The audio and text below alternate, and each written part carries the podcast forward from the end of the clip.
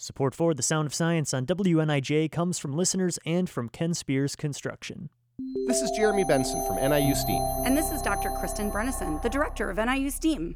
and this is The Sound of Science. So recently, we saw some moon rocks, which was really exciting, but I was surprised because they looked kind of normal. So, Jeremy, what's the difference, really, or the similarities between lunar rocks and the rocks we have here on Earth?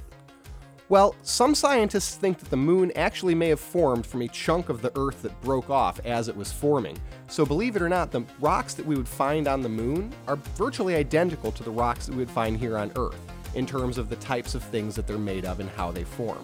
Uh, what's special about the rocks that we've gotten to look at that are from the moon is that they represent three very specific types of rocks that the astronauts were looking for when they went to the moon. Uh, one of those is the basalts, which is the, the kind of volcanic rock, the darker rock that we saw, which forms from volcanic activity and sort of fills in those craters after they've been formed. And that forms the mares or the seas, the darker areas that we can see when we look up. Another type that we looked at is the anorthosites, which were those shinier, white looking rocks that may have made up the original crust of the moon. And we find more of that in the highlands, and we can see how they would look a lot brighter when we're looking at them in reflected light.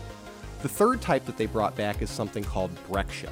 This is formed from impacts with meteorites or other objects that would crash into the planet and create intense heat and pressure and fuse together whatever, uh, whatever materials were there.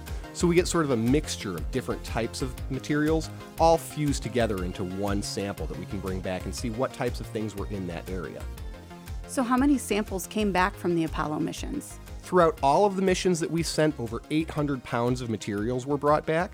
Um, and those have been split up between different research facilities, and they actually have an educational loan program where groups like NIU can check out those moon rocks and have them available for the public viewing. You've been listening to The Sound of Science on WNIJ. Where you learn something new every day.